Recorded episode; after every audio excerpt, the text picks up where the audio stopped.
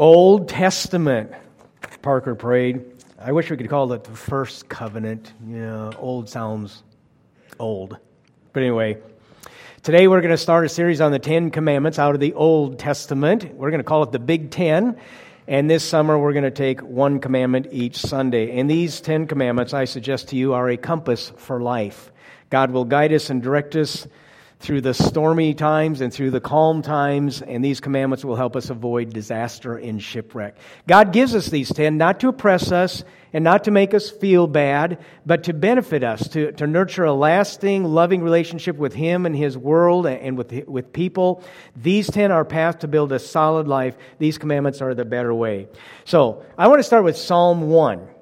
I think that speaks to our situation today. Blessed is the one who does not walk in the step with the wicked, or stand in the way that sinners take, or sit in the company of mockers, but whose delight is in the law of the Lord, and who meditates on his law day and night. That person is like a tree planted by streams of water, which yields its fruit in season, and whose leaf does not wither Whatever they do prospers. Blessed is the man who delights in the law. He loves it. He's thrilled by it. He meditates on it. He can't keep his mind off it. He knows it's a wonderful, incredible gift, and he thinks about it day and night. And the result is he will flourish. This is the best way. Don't listen to those other voices. Delight in God's word. It is a compass for life. Now, some people, ah, thank you. Some people read the Ten Commandments with, I think, the wrong mindset. They say, well, this is what I have to do, and, you know, I don't really want to do them, and I rather be having fun rather than following these ancient commands. And that's just the wrong way to approach it. God was saying, this is who you were made to be. And this is how to flourish. Delight in them, don't dread them. It's best to see the Ten Commandments as revealer of the laws which underline the universe. God created this universe and put some laws in them, and this is what underpins our creation. And if you go against these ten, you're going against the way the universe was designed, and it'll hurt you. The Latin root word, uh, root for the word authority, means that's what allows growth and life. And submission to God's authority and His commandment is what will promote growth. These commandments are not narrow restrictions meant to stifle your joy, they are liberating and life giving. So I want you to imagine, just for a moment, imagine the United States of America. And imagine that we are a nation where there is no more stealing, no lying, no coveting, no envy or jealousy, no killing, no anger, no immorality. Kids are obeying and honoring their parents. Everyone takes a day off to rest and worship. No one falsely uh, is falsely accused. Everyone watches their tongue. Everyone worships God. What kind of nation would we be? It'd be heaven, exactly.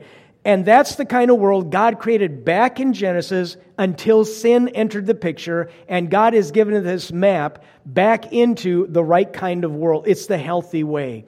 Exodus 20 is where we find these Ten Commandments. They're also found in Deuteronomy 5, but we'll be looking at Exodus.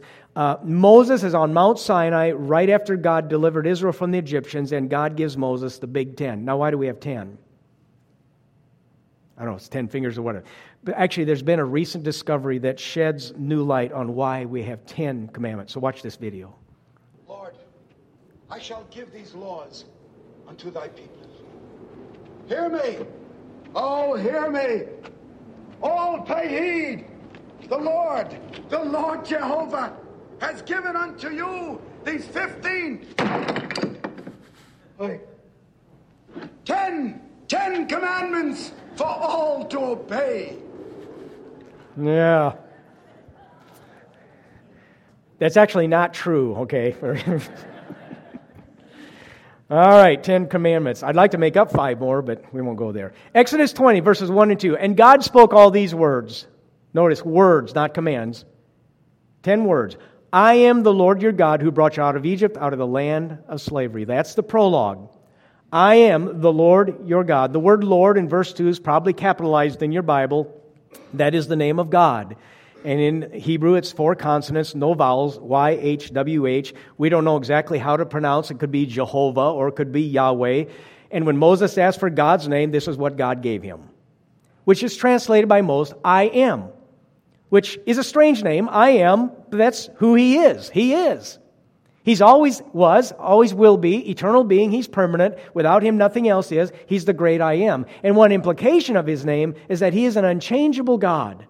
I am does not change. I am is constant. He always has been, always will be, and what we what he wants from us will not change. Human laws, of course, are always changing, but he is not. A lot of people of course, are declaring the Ten Commandments as obsolete and outdated. They don't relate to current issues. The Ten Commandments are being removed from public buildings and worse, from people's hearts and minds. Someone once said the real reason we can't have the Ten Commandments in a courthouse anymore is that you cannot post, Thou shalt not steal, Thou shalt not commit adultery, and Thou shalt not lie in a building full of lawyers, judges, and politicians. So maybe that's why. But the attitude today is at one time it may have been wrong to have sex outside of marriage, but times have changed. Times are different than they were in the Bible. Not really. Not if you read the Bible. Maybe worse back then than it is today. Stealing is still wrong. It'll always be wrong. Coveting another man's or possessions or spouse is still wrong. It'll always be wrong. It's just not good. Mur- murder is still wrong. He is the unchangeable, good reference point. He is the compass that will not be influenced by surroundings and we'll live better if we live by his way.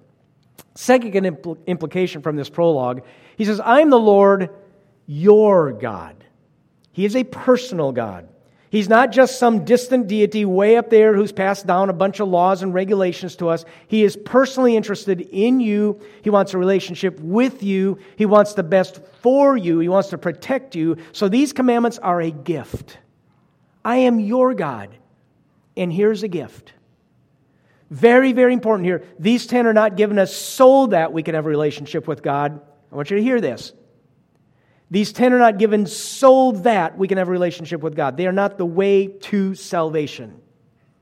A great many people think God is this moralist who imposing this code upon humanity, and that moral code is really, really, really hard. In fact, most would say it's impossible. And then Jesus comes along and makes it even harder. He said, Don't just refrain from killing, you don't even get angry. Well, who's not guilty?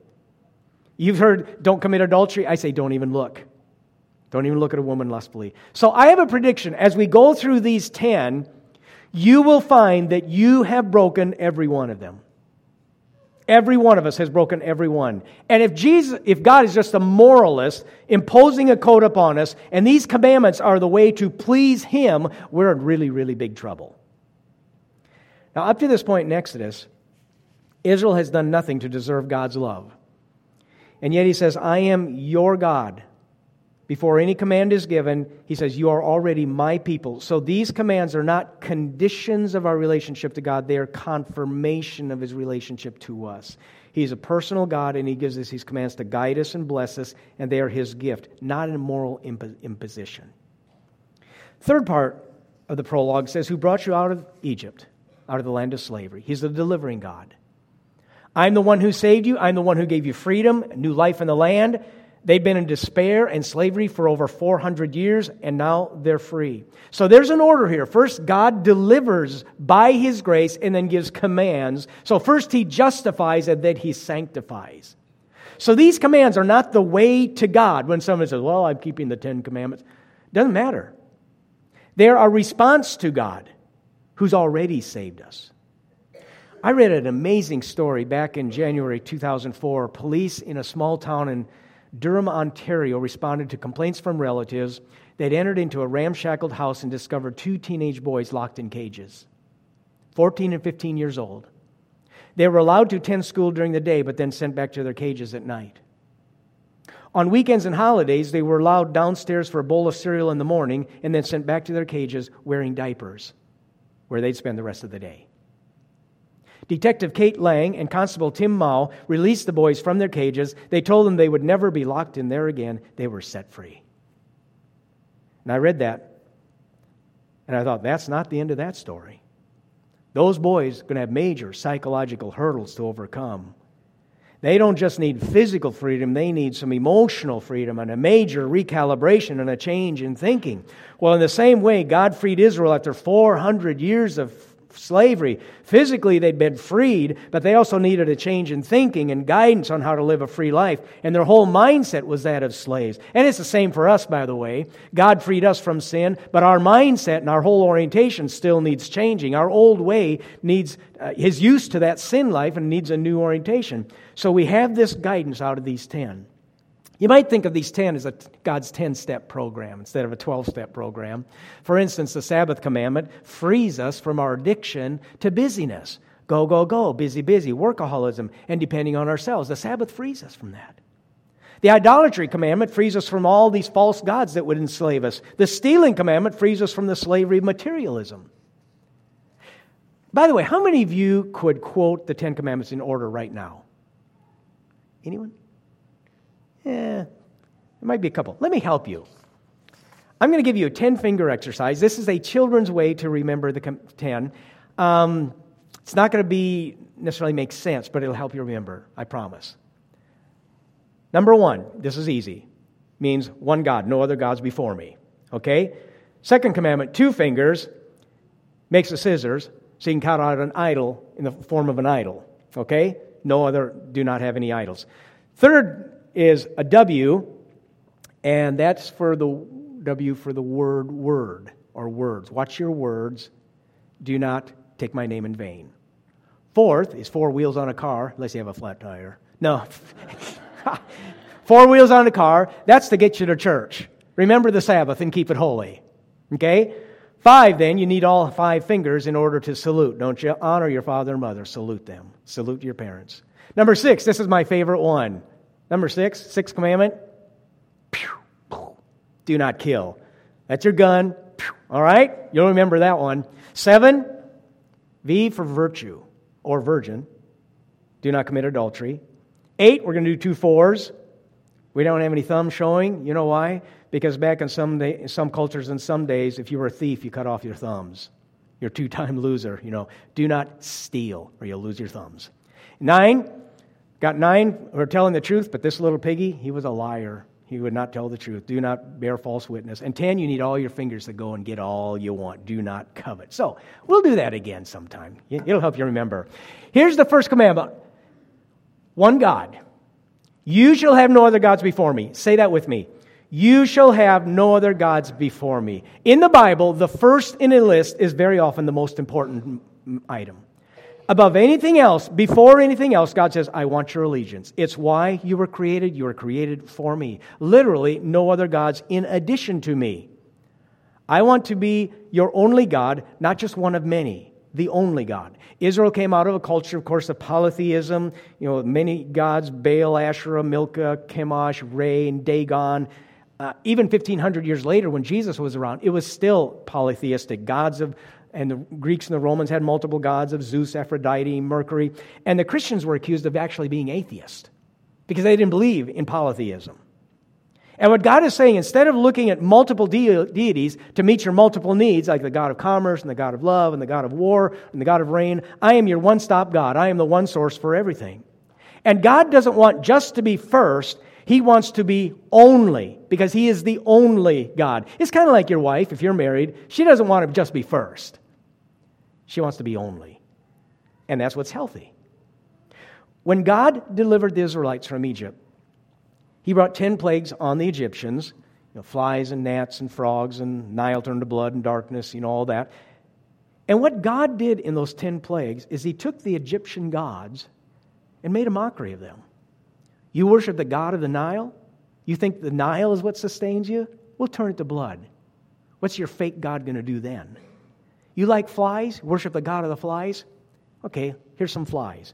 You worship a God that looks like a frog? Well, here you go. Here's some frogs. You worship the sun? He blotted out the sun, made it dark. You worship the God of health? Oh, we'll give you some boils. He, God took the deities of Egypt, at least 10 of them, and made a mockery of them to show there is only one God.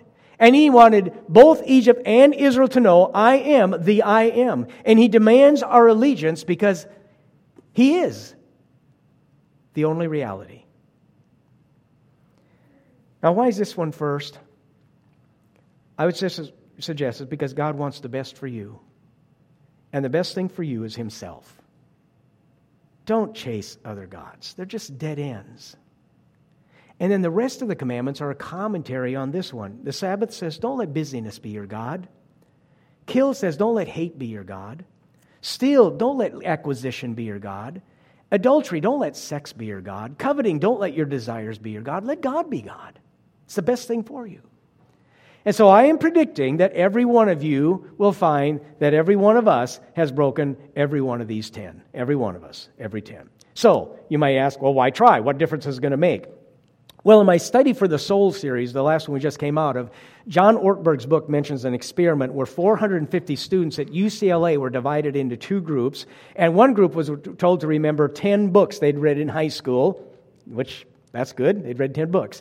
And then the other group was to remember the 10 commandments.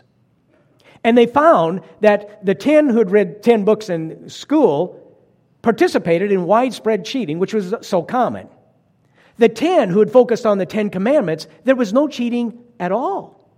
It was amazing. I thought, oh, that's kind of, that's crazy. Well, then I read another article in Christianity Today just a week or two ago about research on cheating, and they said researchers have confirmed our worst suspicions. People are very prone to cheat, but they've also discovered something unexpected. They found a way to practically eliminate cheating altogether. They found studies and research that when the Ten Commandments are presented to students, it eliminated, eliminated cheating. It's amazing. Just being aware of them. Now, that doesn't mean they're perfectly keeping them, just knowing them and being aware.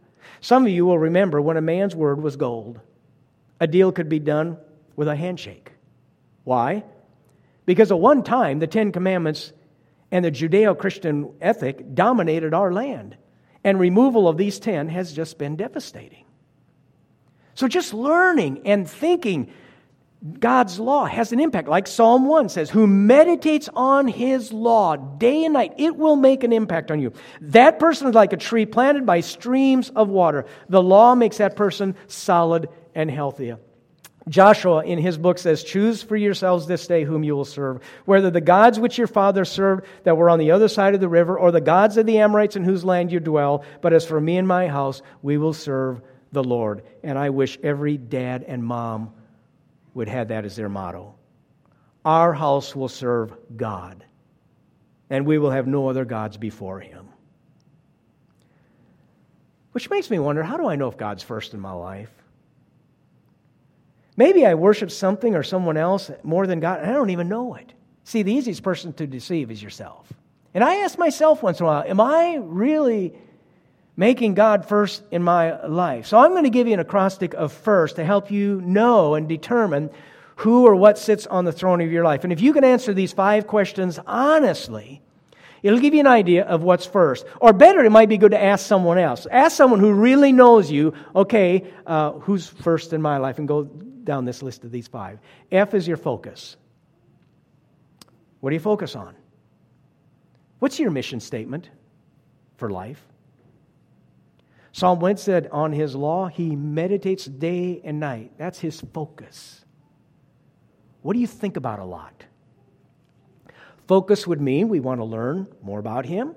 We want to know this God and who he is and see what he wants from us. Focus would mean we give God first consideration when we're making a decision or a choice. What does he want? He is my focus. He's not a part time God. Everything else should be done in light of submission to him. Focus. Huge. I is income. Because most anyone can look at your expenditures over the past year and tell you what is important to you. Where your treasure is, that is where your heart is. And if God is first, it will affect your finances. If He doesn't affect your finances, He's not first. It's just pretty simple. Now, this is not God's way of doing a fundraiser. It's not God's way of bilking you. It's just the best way. It's the best way to health. We've all seen people destroy themselves with money. Marriages come apart because of it. We see attitudes get skewed because of it. People uh, get addicted to shopping and spending or even saving and hoarding. People get ulcers over this. Some see money as a way to happiness. You know, if, if you're debt ridden and you have un- unharnessed spending, that's not fun. That sounds like slavery to me. But God is this giving, generous God, and making Him first means I will become that kind of a person. You know, people who say we talk too much about money, uh, first of all, we don't talk about near as much as the Bible does, but usually the ones that have trouble with it. I, I love it when I hear sermons on money. I don't like preaching them, but I like hearing them. Because I know how important this is and, and how, how much of a divide it can be between people. There was a young minister, he was fresh out of seminary, and he thought, in order for him to better minister to his congregation, he should uh, hang around some policemen for a while. Actually, he became kind of a substitute police or a, a deputy policeman. And I'm not sure what kind of church he was going to minister at, thinking he needed to be a policeman. But anyway, he did. So part of the process of helping out with the police is he had to pass an oral exam to test his ability to act quickly and wisely in case of an emergency. And one of the questions was asked, What would you do to disperse a frenzied crowd? And he thought for a moment and he said, I would pass an offering plate. Mm-hmm. Sorry. It's best I have today. But your finances say a lot about who you are. We know that. Ours, relationships. If God is first, every relationship will be affected. If God is first, I'll look at people the way God looks at them. I'll forgive others as He has forgiven me. I'll do unto others as I would have them do unto me. I'll be faithful like God's been faithful. I'll have grace toward others and I'll be forgiving. Uh, uh, I'll honor my parents. I'll not gossip. I'll encourage. I'll build others. I'll respect the elderly. For my kids, I'll want them to be what God wants them to be, not what I want them to be. It'll affect every relationship in your, uh, your focus on Him. As a security, He is my security. This is maybe the toughest one for me. Because if He is my security, that means worry and fear will not dominate my life. Worry means that I really don't trust God. Jesus said, Seek first His kingdom and His righteousness, and God will handle these other things. You trust me? You trust Him? Put your focus where it belongs. Peter said, Cast all your anxiety on Him because He cares for you. He is your security. Well, is He? And then T is time. The way I spend my time shows what's important to me. This means I will spend time with Him, spend time serving Him, time with His people. I'll take a Sabbath to worship Him every week, as He's commanded. For many people, the barrier to spiritual growth is really not just lack of commitment, it's really an overcommitment. Committed to so many things. And I know I'm talking to busy people, you know, and there's it's a temptation to have so many gods, but you have to make a choice, and it's not easy. Now, in our community, I got to thinking, uh, and I got in trouble first service with this one. There are three groups of people. I think you can put everybody in our community under these three groups. First, there's those who are fully dedicated. Now, they're not perfect, but you can just tell God is first in their life. Their, their focus, their money, their time, their family, it's God's. You can just see it. Jesus said, You'll know them by their fruit. You can tell. There's the dedicated. The second group would be the lost. Those are just not into God, not interested. They might even be belligerent towards the church, and you know. And then third group, and this is the one I have the hardest to do, and I think it's the largest group probably. I hope not. But it's those who are Christian in name. And, they'd be nominal. Nominal means in name. But they're just not very committed. They might be in church, you know, a few Sundays a year, maybe once a month, but God really has no control over their time or focus or family or, their attitude. And the, the, kingdom of God just isn't uh, that important, and other things are more important. Some have called this, I just read this term, the mushy middle. And, and what's happening, according to one article I read, the mushy middle in the church is pretty much disappearing. Because there's so many forces that keep people from following Christ wholeheartedly in our culture today that mushiness eventually turns into coldness. And what we're finding is that either people are all in for God or their mushiness leads them farther away from God. You just can't sit on the fence forever. Sooner or later, you're, you're going to go one way or the other. And Jesus said, either you're for me or you're against me. There is no mushiness. And so, my plea today is the gist of this first commandment do not be part of that mushy middle. It doesn't work. I remember when I was a kid, I was raised, thank God, in a very Christian home, raised in a church. By the way, my dad wasn't a preacher when I was raised, he was a farmer. So even farmers can raise Christian kids. You know? But I remember I could never understand nominalism. I was just a kid. See, if God is who we say He is, and I remember I, I was 10, 12 years old, remember, if God is who He says He is, then this in between stuff is irrational. Either God is God or He's not. Get off the fence. Stop the mushiness. One other thing I have about this, too, my, my, concern about this series of sermons is legalism. Where people say, all right, I have to love God and I have to put Him first and give Him first my time and all that. I won't like it, but I'm going to do it. No. Jesus said the first and greatest commandment is to love God. It's not a duty. Like Psalm 1, He delights in the law. And we want to make God first, and we want Him in our lives because we know this is the way of life. The psalmist says, As the deer pants for water, so my soul pants after thee. So, how do I get away from this legalism? Do I have to do it to a point where I want to and, and I'm excited about serving Him? And I would suggest go back to the prologue. Remember who He is, and remember what He's done. He is the I am. There is no other. He is the eternal. He delivered you out of slavery and saved you. And He's giving you these 10 to help you. And when you realize you'll want to be in Him, you'll want to be right Him, and you'll, you'll want Him to be first. It's just the best way. So this week, contemplate who He is. It'll blow your mind. And what He's done. That'll blow you away too. And then realize these 10 are a gift.